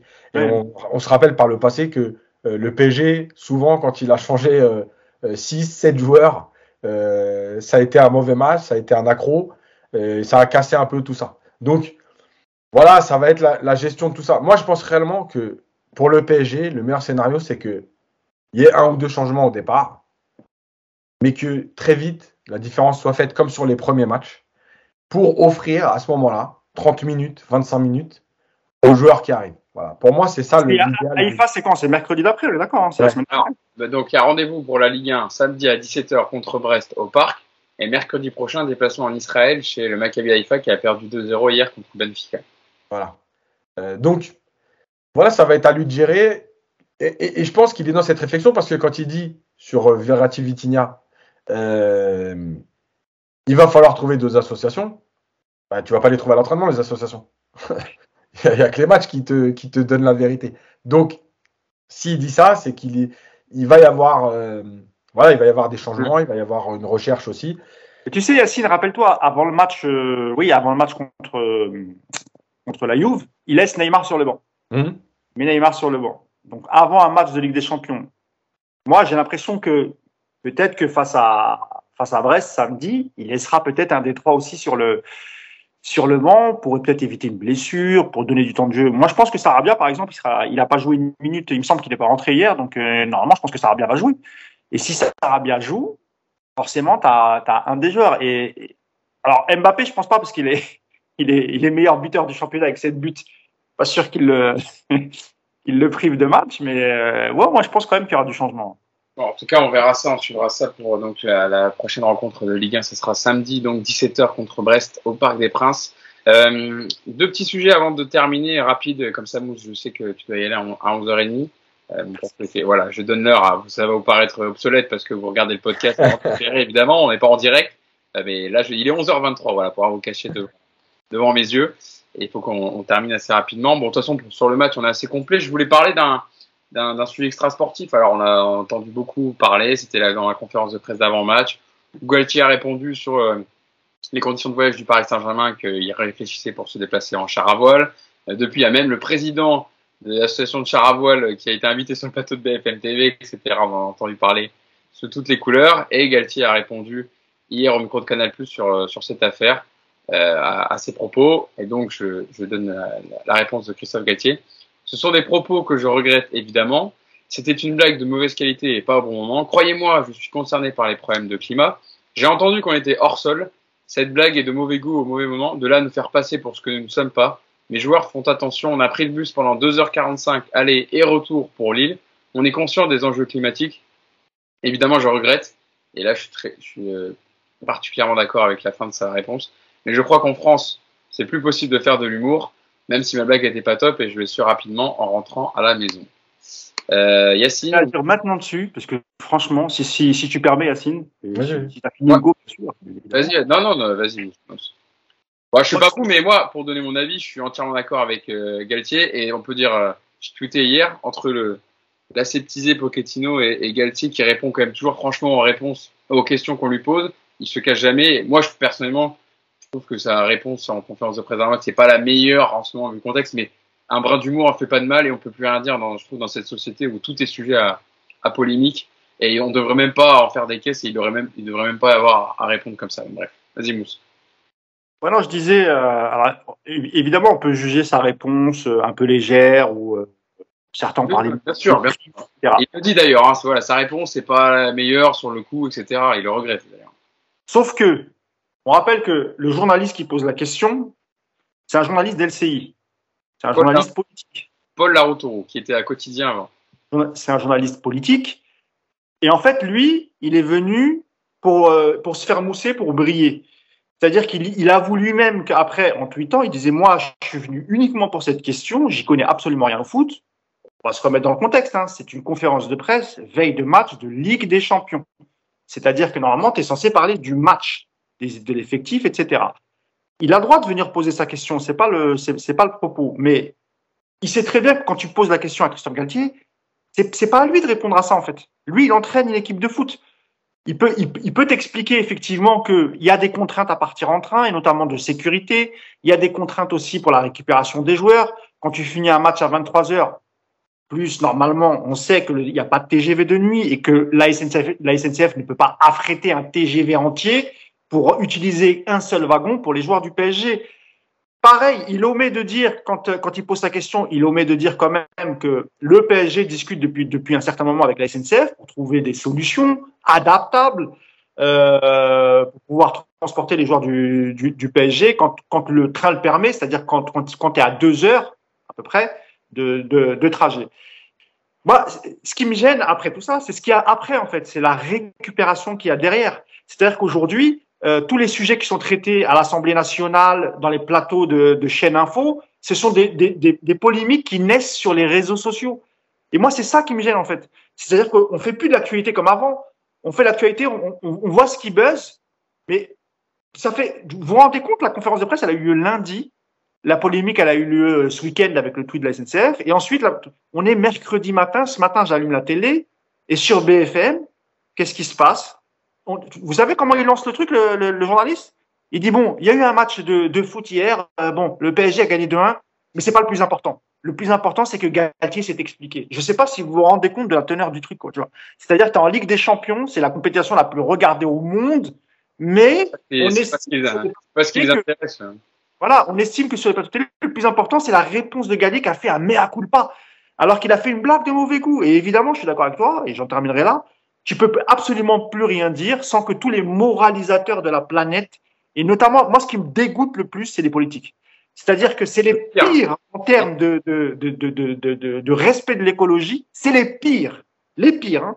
Et c'est eux qui viennent donner des leçons sur, euh, sur l'écologie. Évidemment que c'est un problème qui est très important, mais c'est pas le PSG qui va le régler, et c'est et, c'est surtout pas à Galtier de répondre à la rigueur, le PSG fait un communiqué et il a, il a communiqué auprès des rédactions pour, pour, pour, dire exactement qu'il enfin, qu s'est discuté avec la SNCF. Mais moi, en fait, c'est la mauvaise foi des journalistes, la mauvaise foi des politiques. C'est pas qu'on qu'on défend absolument le PSG euh, alors qu'ils sont indéfendables. C'est pas du tout ça. Nous, ce qu'on ce ce qu'on dénonce, c'est l'hypocrisie et la récupération des milieux politiques pour, pour bien se faire voir. C'est juste ça. Alors qu'ils en ont strictement rien à foutre quand euh, cet été, il y avait le Conseil des ministres qui faisait super chaud, dans la cour de l'Élysée, il y avait 25 berlines qui tournaient avec la clim à fond. et ça, c'est juste pas normal. Moteur allumé pendant toute la durée du Conseil des ministres, mais ça, par contre, évidemment, ça les gêne pas. Et, et, et, et quand on entend la première ministre, Madame Borne, qui vient nous donner des leçons, sérieusement, quoi, c'est, ça perd en crédibilité, en fait. Et c'est, ça qu'on dénonce. C'est pas le fait de défendre absolument le PSG. On, Clément a fait un super édito, évidemment, mais dans son édito, c'est exact, il dit exactement comme, enfin, il me rejoint sur le truc, c'est que ce qu'on dit, c'est arrêter de récupérer dès, qu'un, dès que c'est le PSG. Et, d'ailleurs, c'est marrant, et, vraiment, j'arrête là. C'est comme si il y a que le PSG qui, qui, qui, qui affrète des avions pour tous les, même les petits clubs, à petit budget, les Lorient, les Brest, tout ça. Eux aussi, quand ils n'ont pas le choix, ils prennent les petits avions parce que c'est une question. Il y, a, il y a beaucoup de choses à développer là-dessus. On n'a malheureusement pas le temps, mais voilà. C'est triste. Non, non, mais tu as entièrement raison. Je partage complètement ton, ton avis, Mousse. Mais c'était intéressant. Enfin, c'était intéressant. Il fallait quand même revenir sur, sur, ah, bien sûr. parce que parce que Galtier, il y a Mbappé, on, on les a traités comme si c'était des, des moins que rien sur les questions écologiques en disant ils s'intéressent pas du tout à ça, ils s'en moquent, ils rigolent. Alors que je pense que c'était juste lié à la question parce qu'ils s'y attendaient en conférence de presse et que c'est pas que c'était pas du tout dans le sens où euh, ils s'en foutent de ça évidemment que tout le monde est concerné par les questions écologiques aujourd'hui et que et que Galtier euh, euh, ne, ne, rigolait pas du tout par rapport à ça, mais je pense que c'était la question. Euh. Et le fait que le président de la SNCF dise ça, alors que pour l'instant, ça fait six mois, et Moussudé qui discute avec le Paris Saint-Germain, mais pour l'instant, toujours pas de, conditions acceptables de la part SNCF, c'est-à-dire installer un gros dispositif de sécurité, parce que quand tu as les joueurs du Paris Saint-Germain dans une gare, c'est pas les joueurs de, Toulouse, Brest, euh, donc il faudrait euh, fermer la gare pendant quelques, instants, c'est-à-dire que priver aussi les usagers euh, habituels des, des, gares qui prennent le train donc pendant un certain temps, qui ne peuvent pas accéder à la gare. Euh, des trains de nuit aussi, parce que les joueurs, souvent les équipes ne dorment pas sur place, donc il faut rentrer. Donc ça, pour l'instant, c'est toujours pas possible d'être mis en place. Donc euh, avant de tweeter pour, euh, pour se faire des, des, RT et des likes sur le Paris Saint-Germain, qui, qui essaie déjà de régler le, le problème de la SNCF au lieu de. Il y avait une polémique l'année dernière avec Jean Castex pendant les élections. Il, il était parti voter dans son, dans son, dans son village et donc il avait, il, il avait fait l'aller-retour en jet. Et en fait, il y avait eu une polémique. Et en fait, mais en fait, c'est normal qu'il le fasse parce que tu es Premier ministre, tu as, un emploi du temps à respecter, tu as beaucoup de rendez-vous. Tu peux pas faire l'aller-retour en voiture. S'il l'a fait, c'est parce qu'il avait des impératifs. Et à la rigueur, ça, on peut le comprendre. Et eux, ils récupèrent, parce que c'est le PSG, ils récupèrent l'histoire, alors que eux-mêmes l'ont fait. Et je parle même pas des grands, des grands chefs d'entreprise comme Bernard Arnault, qui a été encore pointé du doigt et qui prend son jet comme nous, on prend un Uber. Tu vois, c'est ah, juste pas possible. Fermez-la, mettez-vous au travail et surtout fermez-la. C'est ça que j'ai envie de leur dire. Fermez vos bouches et mettez-vous au travail. Arrêtez vos bêtises. Ciblez plutôt les politiques qui, qui n'en branlent pas une et qui s'en foutent complètement et qui, qui s'en servent pour de la récupération politique comme Anne Hidalgo. Le maire de Marseille, sérieux Hugo, le maire de Marseille, qui, mais t'as vu l'état de sa ville? Est-ce que t'as vu l'état de sa ville sérieusement? Et lui, il vient parler de ça, sérieusement? J'y suis allé cet été encore et t'as les poubelles qui traînent partout et les plages qui sont dégueulasses. Ça, par contre, ça dérange personne. Non, et même la ministre des Sports ou Anne Hidalgo qui s'en sont. Tous, tous, tous, tous. Un bonheur de venir, euh, venir tacler le Paris Saint-Germain, alors que Anne Hidalgo est sûrement une des maires de Paris qui a bétonné le plus euh, Paris. Yacine, ton regard sur, sur tout ce qu'on dit. désolé, on s'est un peu déchaîné avec euh, Mousse, mais on avait des choses à dire. Mais vas-y Yacine, ton regard sur, sur la réponse de, de Galtier et de cette affaire. C'est de, de, de, faire vite. Euh, la première chose, c'est que euh, le rire, il a été analysé comme euh, méprisant, alors que c'est tout simplement, je pense, le rire de, de, personnes qui se sont dit, tu vas voir, qui vont nous poser la question. Ah il se jette un regard, effectivement, t'exploses de rire. Genre, en gros, t'as vu, je t'avais pré prévenu. Évidemment que la réponse de Galtier, elle n'est pas intelligente, parce que si justement, t'as prévu, prévoir un truc pour leur fermer leur gueule, et éviter que de leur donner à manger à ces chiens, parce que c'est des chiens, euh, voilà, ça c'est la première chose. La deuxième chose, évidemment, sur la récupération, je vous rejoins tous. Le problème, encore une fois, parce que moi j'ai eu ce débat sur Twitter, parce que je me suis, moi je l'avoue, hein, j'en ai, abusé parce que c'était un régal. Parce que pour moi, on a, on a toute la connerie humaine qui s'est réunie sur 24 heures. Euh, on a donc découvert cet été, avec les feux de forêt, qu'il y avait une urgence climatique. Bon, je rappelle juste que ça fait à peu près entre 20 et 30 ans que les scientifiques alertent sur l'urgence climatique, euh, que les feux de forêt sont juste la conséquence de tout ça, euh, et donc, c'est bien facile de dire maintenant les feux de forêt. Parce que j'ai tweeté un truc au mois de mai, Nantes euh, est monté à Paris pour la finale de la Coupe de France en avion, que personne ne leur a demandé de prendre le train, que personne n'a fait de remarques. Pourtant, c'est la même chose. Alors, soit peut-être il y a des, des DGV Paris-Nantes et pas Nantes-Paris, donc Nantes était obligé de prendre un avion. Mais voilà, et ils sont montés en pleine journée et deux jours avant la finale, c'est-à-dire qu'ils avaient le temps. Hein? Je disais, je suis la preuve vivante qu'il y a des TGV Nantes-Paris. Je le pensais souvent. Donc voilà. ensuite, euh, on attaque aujourd'hui les footballeurs parce que ça fait parler, donc notamment Mbappé, notamment le PSG. Euh, et moi, ça me fait rigoler parce que, en fait, moi, je fais partie de ceux qui pensent que, évidemment, qu'il y a des symboles, mais quand tu veux être audible, en fait, il faut attaquer tout le monde de la même façon. C'est-à-dire que euh, quand tu attaques le, petit voleur du quartier, tu le grand voleur ministre. Tu vois? N'y a pas d'échelle pour moi. Tu voles, tu voles. Et quand tu attaques tout le monde de la même façon, en fait, c'est là que tu deviens audible. Maintenant, si tu dis, tiens, aujourd'hui, tu vois, la, la, la je sais plus c'est qui, la ministre des Transports, ou je sais plus, celle qui a fait un tweet en, une semaine, elle dit, euh, on, les écologistes, en gros, les écologistes s'attaquent au jet privé. Ils se trompent de combat. Une semaine après, elle dit, euh, faut, les jets privés, c'est un combat. Mais attends, à un moment donné, soyez cohérents. Et en plus, aujourd'hui, avec Internet, avant, nous, à notre époque, à la limite, fallait aller chercher des archives les journaux. mais là maintenant, tu tapes un truc, mais tu as l'archive direct. Arrêtez, arrêtez les conneries, arrêtez les conneries, la démagogie et compagnie.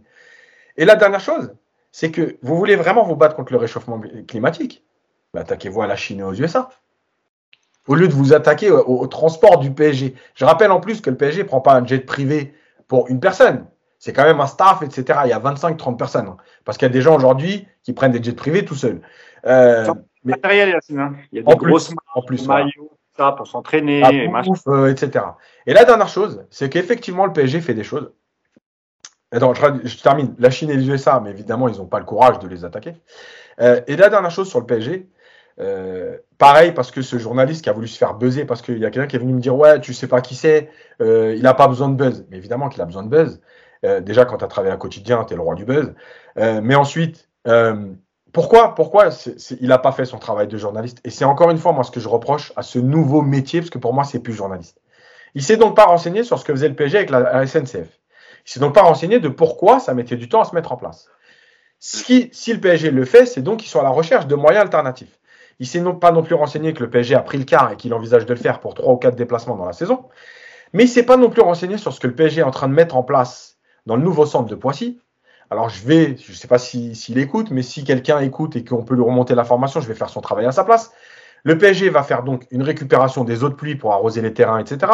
Et le PSG va également avoir à Poissy, au-dessus du terrain d'entraînement, mais dans son complexe, euh, euh, en fait, va cultiver ses propres légumes.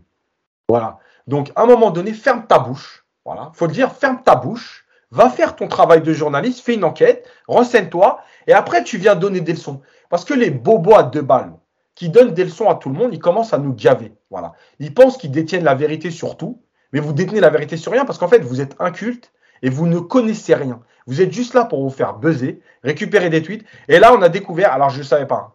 J'avoue, j'ai découvert des noms de députés que j'avais jamais entendus. J'ai découvert des noms de maires de ville que je connaissais pas. Euh, eux, en tout cas, ils ont. parce qu'il faut exister sur Twitter aujourd'hui. Si tu n'existes pas sur Twitter, tu n'existes pas tout court selon eux. Et, et, et, encore une fois, ce qui est malheureux dans notre époque, c'est que tous les sujets qui sont abordés dans les plateaux télé, sur les chaînes d'information, ce sont des polémiques qui partent des réseaux sociaux. C'est-à-dire que c'est des gens qui dénoncent, ah oui, il a, il a fait ci, il a fait ça. Et, et, regardez, regardez ce qui se passe dans le truc. Vraiment, toutes les polémiques à Twitter, vous les retrouvez en débat sur LCI, CNews, euh, BFM, toutes les chaînes. Hein, euh, il n'y en, a pas une pour attraper l'autre à ce niveau-là. Je dis bien à ce niveau-là, tout ce qui est Et c'est juste pas possible. Si tu fais pas de la politique en, prenant des polémiques, des polémiques sur Twitter, il, y a, il faut travailler, il faut discuter, euh, il faut mettre des choses en place. Tu l'as dit, Assine, le PSG travaille sur son nouveau centre. Le PSG s'est déjà déplacé, a été à Lille en, en, en quart. Quand ils peuvent le faire, ils le font bien volontiers et, et, et, personne ne se plaint, personne ne dit non, non, moi je vais prendre l'avion. Euh, non, euh, pas du tout. Donc voilà, encore une fois, c'est se servir du PSG ou même du foot en général hein, pour dénoncer, genre oui, ils sont hors sol, c'est des milliardaires, ils ne pensent à rien. Je rappelle quand même qu'en termes d'impôts, les joueurs du PSG, pour ne prendre que ce que rapportent les joueurs du PSG en France en termes d'impôts, c'est juste incroyable. Et eux, peut-être qu'ils participent plus euh, à la solidarité en payant leurs impôts que la majorité des, des, des, des hommes politiques ou bien des, chefs d'entreprise qui, eux, vont payer ou délocaliser l'entreprise à l'étranger et vont payer des impôts à l'étranger. Donc, voilà, c'est toujours les mêmes qu'on cible sous prétexte qu'ils gagnent de l'argent. Par contre, les acteurs qui, qui gagnent autant d'argent, on n'en parle pas. Les chanteurs, c'est pareil. Les chefs d'entreprise. Euh, c'est pas le, le, même public euh, social au départ. C'est ça aussi. Et c'est le même argent, Yacine. Oui, mais, mais ça leur fout la haine que des, je vais être vulgaire, mais des branleurs en short qui n'ont pas fait d'études gagnent autant d'argent. Et ça, c'est clair et net. Je termine sur deux trucs. Euh, le foot, évidemment, ça permet par exemple à Maraciné à nous euh, de devenir quelqu'un alors qu'on ne savait même pas qui c'était. Euh, et la dernière chose pour dire la, connerie aujourd'hui des médias, c'est que quand même, il y a des chaînes qui ont invité le président de la fédération de char à voile. non mais stop, voilà, stop à la connerie, stop à, stop à tout ça là. Arrêtez. Il me reste que deux minutes. Hein. non, mais on a fini. Euh, moi, j'ai fini, mais euh, voilà, stop. Voilà. C'était une mauvaise blague. Ok, chacun la jugera comme il veut. Euh, d'ailleurs, Galtier, je trouve son discours, il a été très bien. Il a fait, je, précise juste une chose, parce qu'il y a des gens qui n'ont pas tout vu. À la conf de presse, il s'est assis et il a commencé par ça. C'était pas une question. et c'était avant de répondre aux questions, il a commencé par ça. Voilà, il a dit ce qu'il avait à dire. Voilà, maintenant, je pense qu'il faut passer à autre chose. Par contre, ceux qui ont des vrais combats euh, écologique. Je vous rappelle juste que beaucoup, euh, vos enfants jouent sur des terrains euh, synthétiques avec des billes de pneus. Vous devriez plus vous battre contre ça que contre ce genre de déclaration, évidemment pas intelligente, mais qui ne mérite pas autant de bordel. Vous avez raison, vous avez très très bien résumé le débat, et je pense qu'on a été complet là-dessus. Et pour la réponse tout à l'heure, et on terminera là-dessus, Yacine, c'était Agnès Pannier-Runacher, ministre de la Transition énergétique de France, donc qui avait dit, je dis en, vitesse, elle avait dit en une semaine d'écart, hein, sur le débat autour des jets privés, euh, que les que les écologistes en face un combat montrent à quel point ils sont à côté de la plaque. Elle avait redit après, euh, cette réaction n'est pas la mesure du sujet du réchauffement climatique. Pour dire après sur évidemment Galtier et Mbappé, euh, la réaction des deux, de Christophe Galtier et Mbappé montre à quel point ils sont très loin des enjeux de réchauffement climatique. Donc tout est son contraire. En une semaine, c'est parfaitement résumé nos politiques français. C'est elle qui va gérer. C'est elle, qui va gérer la transition écologique. Je vous dis pas si on n'est pas dans la merde, mais c'est pas grave.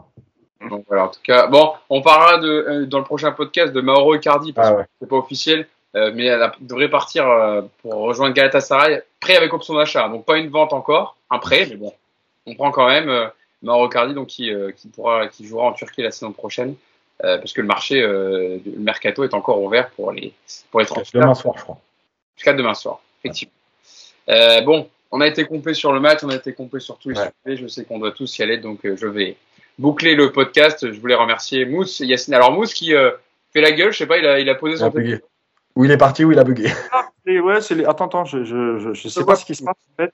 Je, je suis là, je vous entends les amis. hein. Je Vas-y, vous vas-y, façon, On ne voit pas, mais on t'entend. Alors, c'est pas grave. L'écran. Je suis là les amis, je suis là.